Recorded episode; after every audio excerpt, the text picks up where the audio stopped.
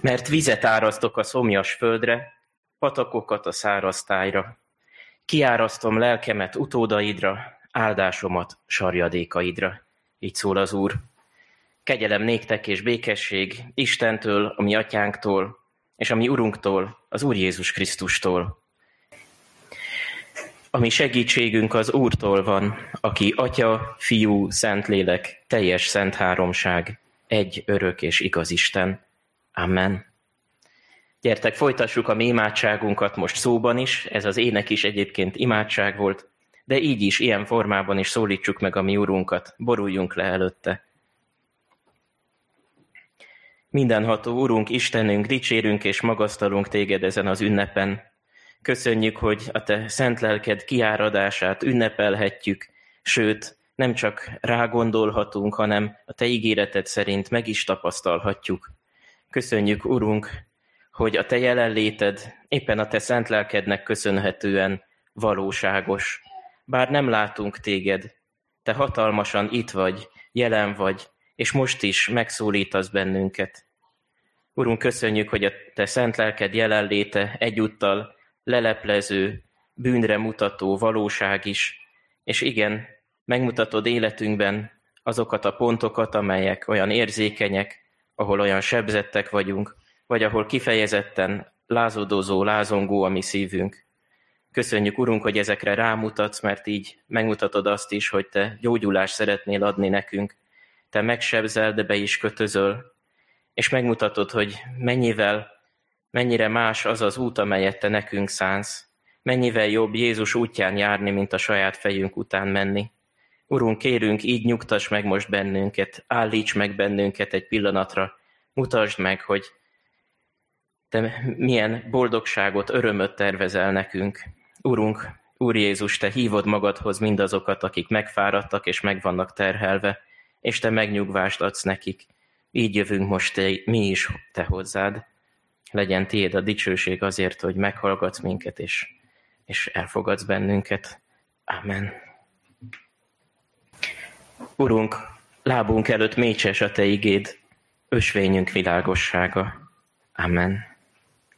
Hallgassuk meg, testvéreim, hogyan szól hozzánk a mi Urunk, Istenünk igéje a mai napon, a mai Isten tiszteletünkön.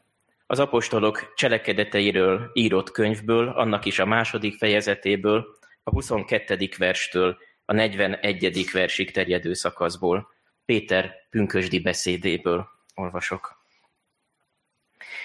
Izraelita férfiak, halljátok meg ezeket az igéket. A názáreti Jézust, azt a férfiút, akit az Isten igazolt előttetek erőkkel, csodákkal és jelekkel, amelyeket általa tett az Isten közöttetek, ahogyan magatok is tudjátok, azt, aki az Isten elhatározott döntése és terve szerint adatott oda, ti a bűnösök keze által keresztre szögeztétek és megöltétek. De őt Isten feltámasztotta, feloldva a halál fájdalmait, mivel lehetetlen volt, hogy a halál fogva tartsa őt. Mert ezt mondja róla Dávid, az Úrra tekintek szüntelen, mert jobbom felül van, hogy meg ne tántorodjam. Ezért örül a szívem, és újong a nyelvem, és még testem is reménységben fog nyugodni, mert nem hagyod lelkemet a holtak hazájában, nem engeded, hogy szented elmúlást lásson. Megismerteted velem az élet útjait, betöltesz engem örvendezéssel a te orcád előtt. Testvéreim, férfiak, Hadd szóljak nektek nyíltan ősatyánkról, Dávidról. Meghalt, eltemették, és sírja is nálunk van mind a mai napig. De próféta volt, és tudta, hogy Isten esküvel fogadta neki, hogy véréből valót ültet a trónjára. Ezért előre tekintve a Krisztus feltámadásáról mondta azt, hogy nem marad a holtak hazájában, és teste sem lát elmúlást. Ezt a Jézust támasztotta fel az Isten, aminek mi valamennyien tanúi vagyunk. Miután tehát felemeltetett az Isten jobbjára, és megkapta az atyától a megígért szent lelket, kitöltötte ezt, amint látjátok is, halljátok is. Mert nem Dávid ment fel a mennyekbe, hiszen ő maga mondta, így szól az Úr az én Uramhoz, ülj a jobb kezem felől, míg ellenségeidet lábad zsámolyává nem teszem. Tudja meg tehát Izrael egész háza teljes bizonyossággal, hogy Isten úrrá és Krisztussá tette őt, azt a Jézust, akit ti keresztre feszítettetek. Amikor ezt hallották, mintha szíven találták volna őket, és ezt kérdezték Pétertől és a többi apostoltól. Mit tegyünk, testvéreim, férfiak? Péter így válaszolt, térjetek meg, és keresztelkedjetek meg minnyájan Jézus Krisztus nevében bűneitek bocsánatára, és megkapjátok a Szentlélek ajándékát. Mert tiétek ez az ígéret, és gyermekeiteké, sőt mindazoké is, akik távol vannak, akiket csak elhív magának az Úr, a mi Istenünk. Még más szavakkal is lelkükre beszélt, és így kérlelte őket. Szabaduljatok meg végre ettől az elfajult nemzedéktől. Akik pedig hallgattak a szavára, megkeresztelkedtek, és azon a napon mintegy háromezer lélek csatlakozott hozzájuk. Egy verset emelek ki ebből a hosszabb szakaszból, a 37-et, amikor ezt hallották, mintha szíven találták volna őket, és ezt kérdezték Pétertől és a többi apostoltól, mit tegyünk, testvéreim, férfiak?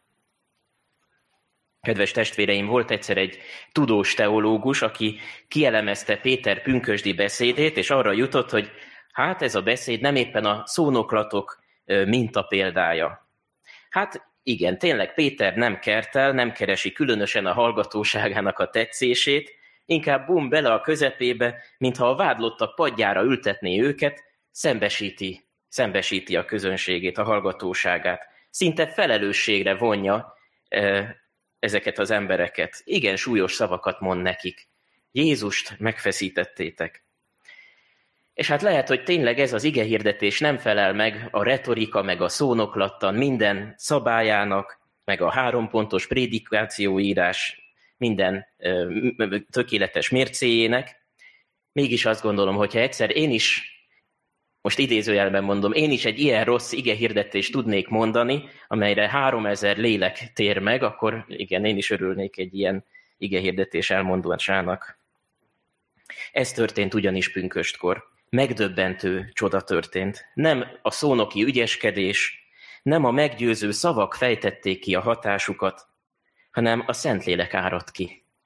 Fellobbant a tűz, amely a mai napig nem aludt ki, és Krisztus követői életük legfontosabb ügyeként hirdetik, hogy Jézus Krisztus Úr. A Szentlélek életeket változtatott meg. Amikor újra elolvastam ezt a történetet, akkor egy mondat emelkedett ki belőle számomra, ezek közül kezdtek forgolódni a gondolataim, mégpedig ez, ez a mondat volt ez, hogy amikor ezt hallották, mintha szíven találták volna őket. Szíven találták őket. Bizonyos szempontból ez a történet csúcspontja, egy csodának lehetünk a tanúi, mégpedig nem csak, hogy kiáradt a Szentlélek, hanem a tanítványokon keresztül, ezeken az egyszerű embereken keresztül is hatalmas dolgot vitt véghez, és Jézus üzenete elérkezett az emberek szívéig. Szíven találta őket, a szívükig hatolt. Az üzenet a címzettekhez ért. És arra hívlak most benneteket, hogy vizsgáljuk meg együtt ezt a pünkösdi történetet, hogyan tárul fel benne a Szentlélek csodája. Mit jelent az, hogy a kereszténység üzenete valakinek a szívéig elérkezik, valakit szíven talál ebben a történetben és ebben a mai igében három kulcs szó bontakozott ki számomra, és ez magyarázza most nekünk, hogy mit is jelent, hogyha az evangélium szíven talál valakit, mégpedig az, hogy ez a szíven találás, ez először is megértést jelentett, azután egy kis szójátékkal megtérést jelentett, és azután pedig megélést jelentett.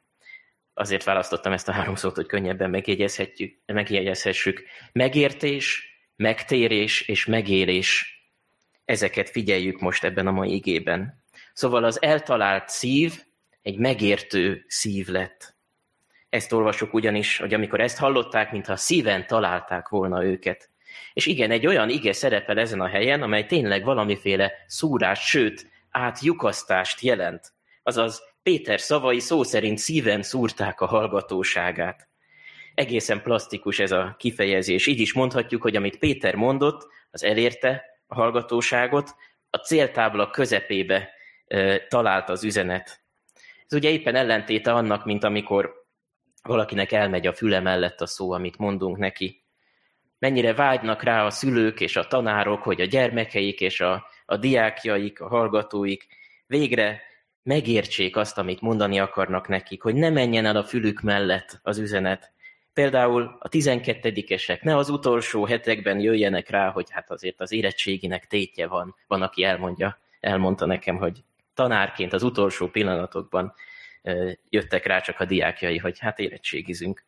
De hát hogy történhet meg az, hogy mégis céltérjen az üzenetünk? Mit kell tennünk azért, hogy az érdektelenség helyett inkább együttműködőek legyenek, akik, akik, akikért felelősséggel tartozunk? Például ezeknek a gyerekeknek azt kellene tudatosítaniuk, hogy az ügyük fontos, itt és most róluk is szól, és rájuk is vonatkozik. És olyan nehéz ezt akár vasárnapról vasárnapra nekünk is megélnünk. Úgy hallgatnunk az igehirdetést itt a templomban, hogy amúgy nem csak szép beszédet hallgatunk, meg régi történeteket olvasunk, hanem itt és most rám is vonatkozik az, amit Isten üzen nekem. És hasonló küzdelmet élünk át akkor is, amikor valakinek lelki segítséget szeretnénk nyújtani. Ilyenkor részben jogosan válaszolja nekünk a másik ember, hogy hát te nem értetted az én helyzetemet. Te men- nem mentél át mindazon, amin nekem át kellett mennem.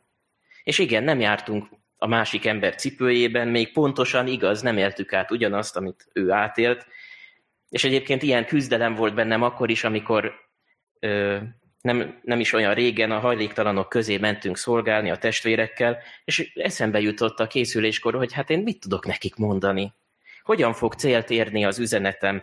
Miért kellene nekik elfogadniuk azt, amit én mondok? Hát én nem éltem át ugyanazt a, a, a szenvedést, amit nekik át kellett élniük. Csak az tudja őket megérteni, aki ugyanígy keresztül ment azokon a mélységeken, amelyeken ők is keresztül mentek. Hát akkor Péter üzenete hogyan juthatott el az emberek szívéig? Annyit előre elmondhatok, hogy ezek az emberek tényleg belátták, hogy Péter róluk beszél. Egy nagyon fontos ügyről van szó. De még mielőtt az emberek szívéhez elérkezünk, érdemes picit körbejárnunk, hogy mi is történt ezen az első pünkösdi ünnepen. Valójában nem is ez volt az első pünkösd. Ezt az ünnepet a zsidók már tartották, valamiféle aratási ünnep volt, és erre jöttek fel sokan vidékről is Jeruzsálembe. De még ennél is fontosabb, hogy nem csak aratási ünnep volt, hanem ilyenkor azt ünnepelték a zsidók, hogy Isten a sínai hegyen törvényt adott a népének. Ez a törvényadás ünnepe volt. És mi is történt az első törvényadáskor? Csodás jelek kísérték Isten jelenlétét. Magát Isten nem látta a nép, de ezeket a csodás jeleket igen. Ezt olvassuk ott Mózes második könyvében. A harmadik napon pedig virradatkor mennydörgés, villámlás és sűrű felhő támadt a hegyen, és igen erős kürcengés. Ekkor az egész nép a táborban reszketni kezdett félelmében. Mózes ekkor kivezette a népet a táborból Isten elé, és megálltak a hegylábánál. Az egész sínai hegy füstbe borult, mert leszállt rá tűzben az Úr. Füstje úgy szállt föl, mint az olvasztó kemence füstje, és az egész hegy erősen rengett. Hatalmas tűz és zúgás az első törvényadáskor, és az Úr leszállt a hegyre. És mit látunk a Szentlélek eljövetelekor? A zsidók a törvényadást ünnepelték, és újra csodás jelek történtek. Hirtelen hatalmas szélrohamhoz hasonló zúgás támadt az égből, amely betöltötte az egész házat, ahol ültek, tudnélik a tanítványok, majd valamilyen lángnyelvek jelentek meg előttük, amelyek szétoszlottak és leszálltak mindegyikükre. Zúgás és leszálló tűz, az Úr jelenléte. Ez volt a jele a sínai hegy lábánál is annak, hogy Isten törvényt ad a népének, és valamilyen módon ez ismétlődött meg pünköstkor is. Isten bizonyos értelemben új törvényt adott, de most egészen máshogy. Egészen máshogy, és emiatt a máshogy miatt mondtam el ezt a hosszú előtörténetét pünkösnek. Mert hogy a Szentlélek is tűz és szél kíséretében jött el, de Isten ekkor már nem kőtáblákra írta a törvényét, hanem az emberek szívébe. Már Jeremiásnál megígérte Isten, hogy majd eljön, és a törvényét az emberek szívébe fogja belé helyezni, szívükbe fogja beleírni, ők a népem lesznek, én pedig Istenük leszek, mondja az Úr. És Pálapostól már a teljes természetességgel írja a korintusiaknak, Nyilvánvaló, hogy ti Krisztusnak, ami szolgálatunk által szerzett levele vagytok, amely nem tintával, hanem az élő Isten lelkével van felírva, és nem kőtáblára, hanem szívek hústábláira. Lehet-e ennél személyesebben, bensőségesebben kifejezni, hogy milyen az, amikor valakinek a szívéig hatol Isten üzenete, a szívébe írja be Isten az ő akaratát. Ez a valódi megértés. Amikor nem csak arról tudok, hogy Isten levelet írt valakinek, hanem rájövök, hogy ez nekem is írta ezt a levelet. Nekem is lett címezve. És ezt értette meg a pünkösdi sokaság is. A Jézusról szóló bizonyságtétel nekünk is szól. Megdöbbentette őket ez a felismerés. Megértették, hogy nekik is közük van Jézus halálához és feltámadásához. Az ő életüket is érinti mindaz, ami Jézussal történt. Hát joggal tehetjük fel a kérdést, hogy na álljunk meg egy pillanatra, ez a sokaság, aki Pétert hallgatta, pünkösdre jött föl, de távoli vidékekről. Sokan pogány területekről érkeztek. Lehet, hogy a többségük nem is volt ott Jézus keresztre feszítésekor. Hát akkor hogy lehet, hogy ők is tettesek Jézus halálában, keresztre feszítésében? Miért mond Péter nekik ilyen súlyos szavakat, hogy megöltétek Jézust? Hát ők nem is tettek ilyet. Többféle magyarázatot adhatunk erre a kérdésre. Egyrészt a zsidók számára egy nemzeti ügy volt az, hogy eljön-e a messiás, a várva várt szabadító. Ezek a zsidók mind sors közösségben voltak, akkor, amikor a római nép a hatalma alá gyűrte őket, és akkor is együtt voltak, amikor várták a szabadítót, egy várva várt uralkodót, a legnagyobb profétát, a, a nagy papot, aki majd Istenhez vezeti őket. És amikor Péter most elmondta ezeknek a zsidóknak, hogy ki is volt ez a Jézus, ők rá kellett, hogy jöjjenek, ő volt a messiás, vagy ő a messiás, aki most is él, aki feltámadt, aki uralkodik, és várja a mi válaszunkat. Nekünk is közünk van hozzá, mint zsidóknak. De ezzel együtt, és másrészt azt is mondhatjuk, hogy ezek az emberek úgymond az egész emberiséget is jelképezik akkor, amikor azt mondjuk, hogy igen, a bűn miatt minden ember szabadításra szorul, és minden embernek szüksége van erre a szabadítóra. És minden ember valamilyen módon vétkes abban, hogy Istentől eltávolodott, és lázongó szíveiben nem szeretne Istenről tudni. Ilyen módon minden emberre vonatkozik valamilyen módon Jézus Krisztus halála és feltámadása. Ézsaiás próféta rendkívül éles látással mondja meg előre, hogy milyen az, amikor én lehet, hogy nem voltam ott fizikailag a keresztnél, de rám is vonatkozik Jézus halála és feltámadása. Ezt írja Ézsaiás. A mi védkeink miatt kapott sebeket, bűneink miatt törték össze. Az én védkeim miatt is kapott sebeket? Az én védkeim miatt is összetörték Jézust? És úgy gondolom, hogy a Szentlélek csodája az a nagy felismerés, amikor rájövök, hogy igen, ott a kereszten az én bűnöm is ott van. Jézus én értem is bűnné lett, hogy én Isten igazsága lehessek már Jézusban, ha Jézushoz ragaszkodom. Péter nagyon különös szavakat mond ott az ott őt hallgatóknak. Azt, aki Isten elhatározott döntése és terve szerint adatott oda, ti a bűnösök keze által keresztre szögeztétek és megöltétek. Olyan különös módon fonódik össze most Péter szavaiban az a bizonyosság, hogy amit az emberek gonosz módon kiterveltek, az a valójában titokban mégis Isten tervét vitték véghez. Csak talán öntudatlanul is nem tudtak róla, de Isten akarata teljesedett be azokban a pillanatokban. Isten így akarta megváltani az emberiséget. Jézus evangéliuma nem azért ér, érint meg bennünket, nem azért értjük meg az evangéliumot, mert tankönyvi leckeként vissza tudjuk mondani. De nem is annyit jelent a megértés, hogy a szívemben érzek valamiféle megel, melegséget, vagy egy megmagyarázhatatlan átélésben van részem. Nem, az evangélium megértése az egyszerre egy belátás, és egyszerre egy átélés is. Az értelmem és a szívem is, az egész ember részt vehet ebben a megértésben, és akkor lesz igazán megértés, hogyha az értelmemet, érzelmemet is magába foglalja. Nagypéntek és húsvét arról szól, hogy Jézus meghalt és feltámadt. És pünköst töblete az, hogy Jézus meghalt és feltámadt, értem is. Értjük, hogy ez az a pillanat, amikor a Szentlélek személyessé teszi, belsővé teszi, a szívünkbe írja azt a bizonyosságot, hogy nekem is közöm van Jézus halálához és feltámadásához. És ez az örömhír az én életemet is gyökeresen felforgatja, sőt, megváltoztatja. Pünkösd ennek az ünnepe, hogy Jézus ügye mostantól nem egy rajtam kívülálló esemény, hanem az én személyes ügyem is. Az én szívügyem is. A Szentléleknek köszönhetően a kereszténység üzenetét nem pusztán törvény, történelemkönyvekben olvassuk, nem a múzeumban nézegetjük, nem is csak egy hagyományőrző klub vagyunk, ahol ápolgatjuk, lepo, leporoljuk a, az evangéliumot, mint valami szép régiséget. Nem, Isten szent lelke megmutatja, hogy az örömhír élő valóság számomra is. Szóval először a megértésről kell beszélnünk, amikor arról van szó, hogy az evangélium szíven talál valakit.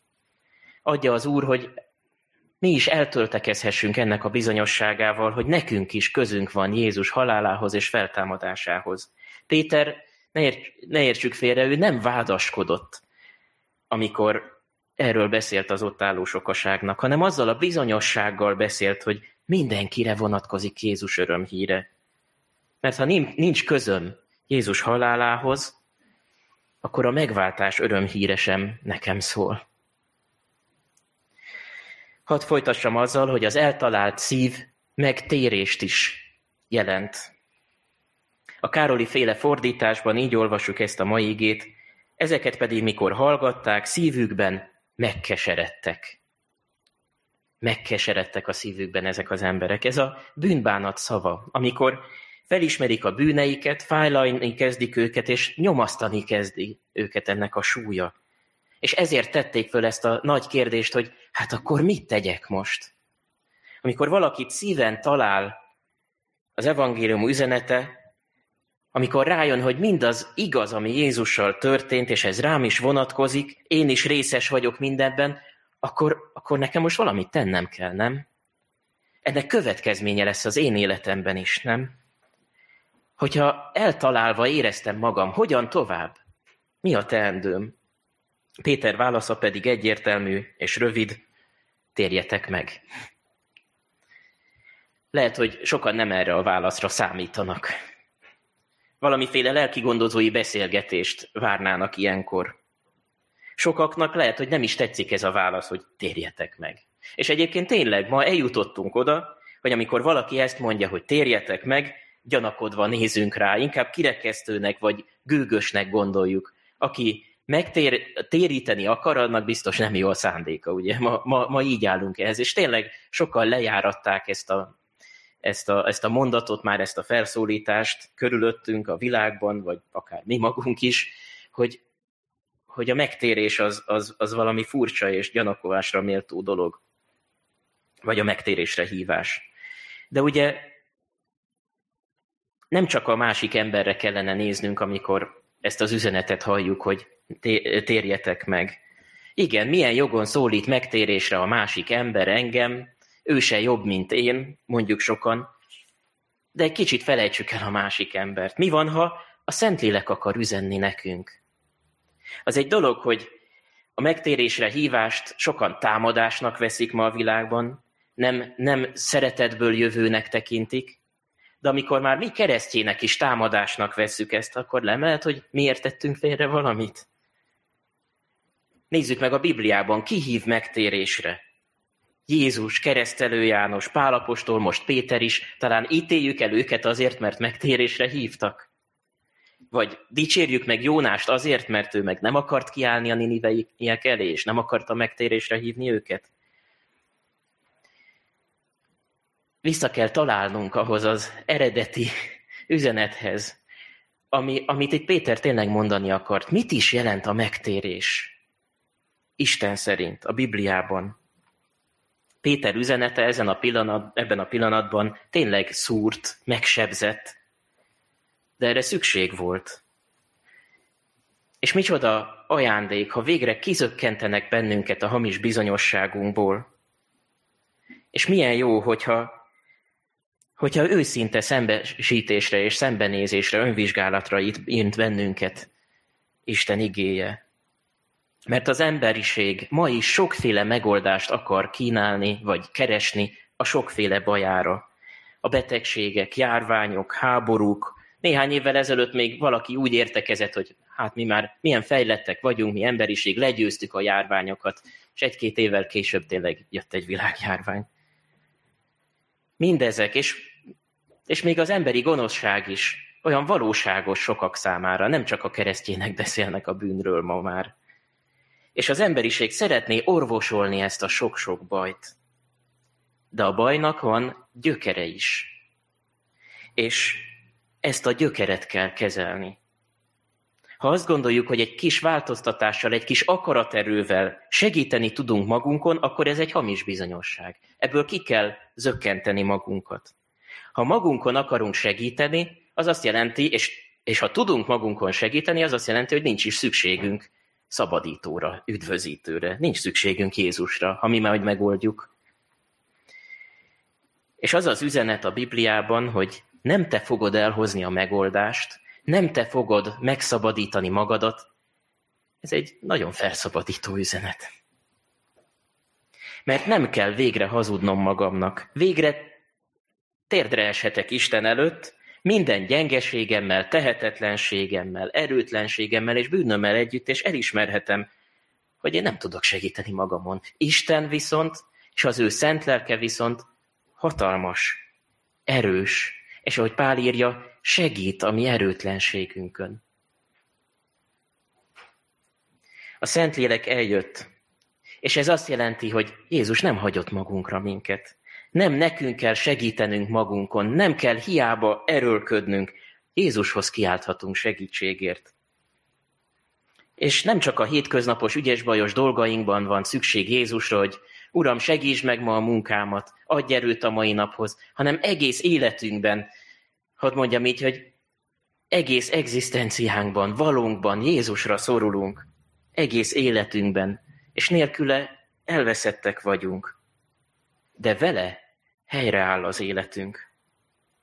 A Szentlélek csodája az, amikor nem csak, hogy ráébreszti az embert a bűnére, nem csak, hogy megszomorodik, megkeseredik a szívében, hanem hirtelen felüdülést, menekülést talál az ember Jézusnál. A megtérés a Biblia szerint egy ilyen szívbéli változás, a gondolkozásmód megváltozása, amikor az ember elfordul a bűntől és azoktól az igyekezeteitől, hogy ő majd segít magán, és végre Istenhez fordul. Istennek engedő, Istent szerető szívet kap. Már nem a bűnben gyönyörködik ez a szív, hanem abban az Istenben, aki, akiről megismerte, hogy ő kegyelmes, ő bűnbocsátó. Kérlek azért titeket, írja Pál a római levélben, az Isten irgalmasságára, hogy okos Isten tiszteletként szánjátok oda magatokat élő, szent, Istennek tetsző áldozatul, és ne igazodjatok-e világhoz, hanem változzatok meg értelmetek megújulásával, hogy megítélhessétek, mi az Isten akarata, mi az, ami jó, ami neki tetsző és tökéletes. Sokszor félünk a megtérés üzenetétől, vagy a megtérésre hívástól, mi, mi magunk sem merjük ezt kimondani, olyan tolakodónak tűnik ez, pedig nem is mi térítünk, hanem Isten szent lelke az, aki szívbe talál. Ő az, aki meggyőzi az embereket, és ez nagyon felszabadító üzenet. Rábízhatjuk Istenre a munka oroszlán részét, mondhatnám így is hogy amikor bizonyságot teszünk az Úr Jézusról, nem nekünk kell erőlködnünk a végtelenségig, hanem az ő szent lelke majd elvégzi az ő munkáját a másik emberben. Szívhez talál az üzenete. Térjetek meg, mondja Péter, és nekünk is szól ez az ige, mert ahogy Luther mondja, minden nap szükségünk van önvizsgálatra és Jézushoz fordulásra. Jó ezt minden nap kimondani az Úr Jézusnak. A tiéd vagyok, te vagy az én Uram. És Pál azt mondja, hogy aki Úrnak vallja Jézust, az már kapta a szent lelket. Ilyen egyszerű, ilyen szép, ilyen mélységes ez. A megtérés örömünnep, ahogy Jézus mondja, egyetlen megtérő bűnösnek is örömünnepet rendeznek a mennyben. Most parafrazáltam ezt a mondatot, de ezt mondja. És a tegnapi ige hirdetésben hallottuk is Gergőtől, hogy Jézus drága áron megvásárolt bennünket, tulajdonává lettünk, és a testünk a Szentlélek temploma lehet. Hát, milyen megtisztelő ez, ez az üzenet. Milyen nagy ajándék ez. Ezt írja Pálapostól Titusnak. Nem az, áll, nem az általunk véghez vitt igaz cselekedetekért, hanem az ő írgalmából üdvözített minket újjászülő és megújító fürdője a Szentlélek által. És hadd fejezem be, csak nagyon röviden, a harmadik gondolattal, mégpedig azt, hogyha Isten evangéliuma eltalálja valakinek a szívét, akkor ez egy megélést is jelent. Megértésről, megtérésről beszéltünk, és már azért érintettük sokszor ezt a harmadik gondolatot is, hogy ez egy megélést is jelent.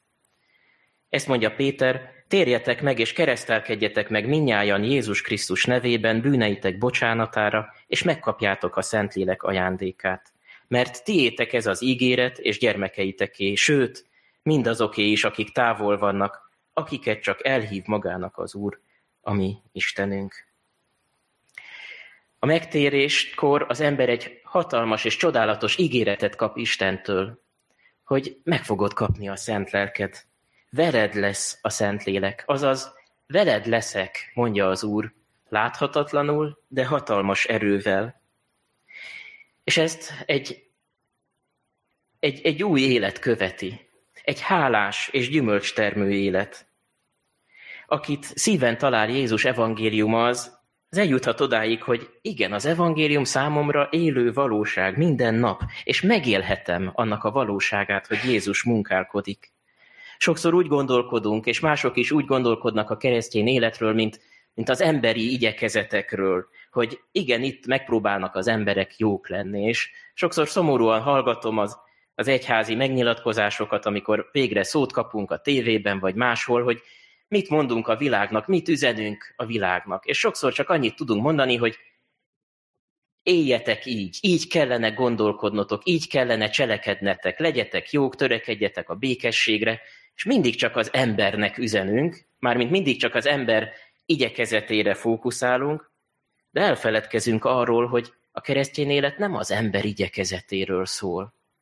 Nem arról szól, hogy mi mit tettünk le az asztalra, Hogyha nincs szívbe írt törvény, nincs szívbéli érintettség, akkor a kereszténység üzenete kimerem mondani, hogy törvénykezés lesz, és, és kegyetlenség akár. A sok kell, hogy ezt kellene tenned. Ez értelmetlennek tűnik, ráerőltetésnek tűnik sokak számára. Ez üres vallásosság még csak. Jogosan várja el Isten egyébként tőlünk, hogy szeressünk, éljünk békességben, de ez még csak az ő üzenetének az egyik fele, hogy ilyennek kellene lennünk. De van a, a Jézusi út.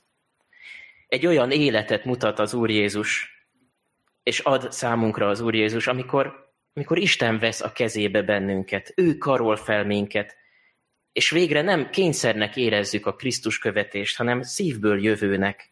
Ez már nem az ember erőlködéséről, törvénykezéséről szól, hanem a Szentlélek ajándékainak megtapasztalásáról, arról az örömről, hogy hát Jézus velem van, és, és én szemlélem, csodálom az ő munkáját az életemben. Isten országa, mondja Pál, igazság, békesség és öröm a Szentlélekben. Miért van az, hogy sokszor nem ilyen örömnek éljük meg, küzdelemnek? Nem mondom azt, hogy nincs nehézség vagy keserűség a keresztény ember életében, már de nem az vezeti, hogy jaj, meg kell felelnem állandóan, különben kiesem Isten kegyeiből, hanem az az öröm vezeti, hogy Jézus már elfogadott. Bűneimet a keresztre vitte. Sőt, és ezt mondja a KT, szent lelkével bizonyosságot ad az örök életemről, és szív szerint hajlandóvá és készé arra, hogy szüntelenül nekiéljek. Kálvin Jánost nem a versírói vénájáról ismerjük, de mégis írt egy verset győzelmi ének címmel, ezt egykori tanárom Békési Sándor tanár fordította le, és az utolsó két sorában ennek a versnek ezt olvassuk. Megteszi isteni vágy tüze azt bennem, mi hiányzik, és Krisztus a dalt, mi dicsér, íme dalolni merem.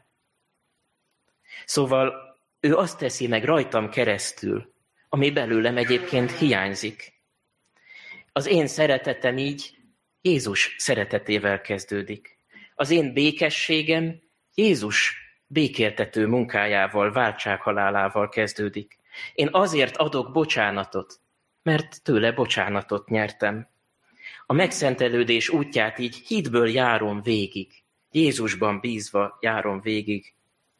Aki Jézusban hisz, az már nem azt bizonygatja állandóan, hogy ő milyen jó ember, hanem Jézus jóságát szeretné megmutatni a külvilágnak.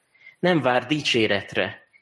Jézus azzal vádolja a farizeusokat, hogy akik egymástól fogadnak el dicséretet, azok nem hisznek, így mondja Jézus. Nem hitből fakad az a hozzáállás, aki még a dicséreteket gyűjti. Aki Jézust követi, azt már más vágyak, más célok vezérlik. Arra vágyik, hogy Isten dicsősége ragyogjon fel az ő életében és a világban. És igen, ez a bizonyságtétel nem erőlködés, hanem szívből jöhet. Sokszor nem könnyű, de Jézus megígéri, hogy a Szentlélek majd velünk lesz. Eszünkbe juttat mindent, amit Jézus mondott nekünk. És abban a pillanatban, amikor hitvallásos helyzetbe kerülünk, hogy Jézusról kell bizonyságot tennünk, akkor majd, eszünk, akkor majd a szánkba adja a szavakat a Szentlélek. Adja az Úr, hogy Jézus halálának és feltámadásának híre ezen a pünkösdön minket is szíven találjon. Ez akkor a Szentlélek munkája volt, és hiszem, hogy a Szentlélek most is el tudja végezni ezt a mi szívünkben is. Hogy a Jézussal való találkozásból valódi megértés, valódi megtérés és valódi megélés következhessen. Adja ezt az Úr mindannyiunknak. Amen. Legyen Pálapostól bizonyságtétele a mi bizonyságtételünk is. Így szól az apostol. Krisztussal együtt keresztre vagyok feszítve. Többé tehát nem én élek, hanem Krisztus él bennem. Azt az életet pedig, amelyet most testben élek, az Isten fiában való hitben élem, aki szeretett engem, és önmagát adta értem. Adjunk hálát az Úr Jézus nagy kegyelméért most imádságban.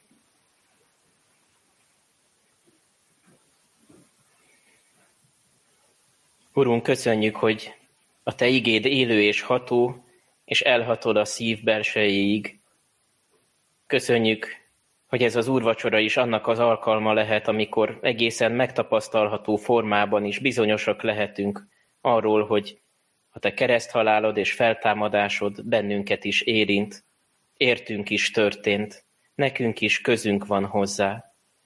Kérünk, Urunk, ad, hogy a megértést megtérés kövesse, és ma is kimondjuk, hogy Urunk, tiéd az életünk, téged akarunk követni.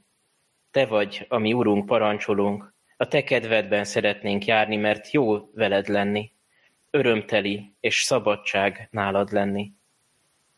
Urunk, és köszönjük, hogy mi meg is élhetjük a hitünket. Nem kell, hogy távoli magyarázkodás vagy, vagy valami régiség legyen az, amit hiszünk, hanem élő valóság, hogy te velünk vagy szent lelkeddel, hatalmasan és munkálkodva. Köszönjük, Urunk, hogy nem kell, hogy a mi bizonyságtételünk erőtlen legyen, mert mi lehet, hogy gyengék vagyunk, de Te szent lelkeddel hatalmasan cselekszel, és gyümölcsöket termelsz a mi életünkön keresztül is. Arra kérünk, Urunk, hogy adj ilyen őszinte, alázatos lelkületet nekünk. Ne erőlködjünk, hanem végre fellélegezhessünk nálad. Köszönjük, hogy Te ilyen szabadságot, Ilyen nyugalmat adsz mindazoknak, akik hozzád térnek, akik hozzád menekülnek. Dicsőség legyen neked ezért. És Urunk, köszönjük, hogy most elét hozhatjuk egész gyülekezetünket, gyülekezetünk családjait, és a gyülekezetünkbe járó ö, testvéreket egyen-egyenként is. Köszönjük, hogy ezen a Pünkösdön is emlékeztetsz bennünket a te nagy kegyelmedre, szeretetedre, és ad, hogy ezt magunkkal vihessük a hétköznapokba, akár még munkahelyünkre is. Te látod, milyen nehéz bizonyságot tenni rólad, de köszönjük, hogy te magad vagy az, aki eszünkbe juttatod a te szavaidat, és megadod abban a pillanatban, hogy mit kell mondanunk. Urunk, te légy egész országunkkal is, sőt Európával és ezzel a világgal is ebben a nehéz időben. Urunk, csak akkor történhet igazi gyökeres változás, hogyha rájövünk, hogy a gyökereket kell kezelni, és szívben történik meg a változás. Urunk, kérünk, adj ilyen ébredést, a Te szent lelked világosságát minél többeknek ezekben az időkben. Köszönjük, Urunk, hogy rád bízhatjuk életünket, és Te vagy a gyengékkel, a hozzád kiáltókkal, akár a betegekkel és a gyászolókkal is, és Te megnyugvást adsz mindazoknak, akik hozzád menekülnek. Dicsőség legyen neked ezért. Amen. Egy csendes percben vigyük az Úr elé az imádságunkat.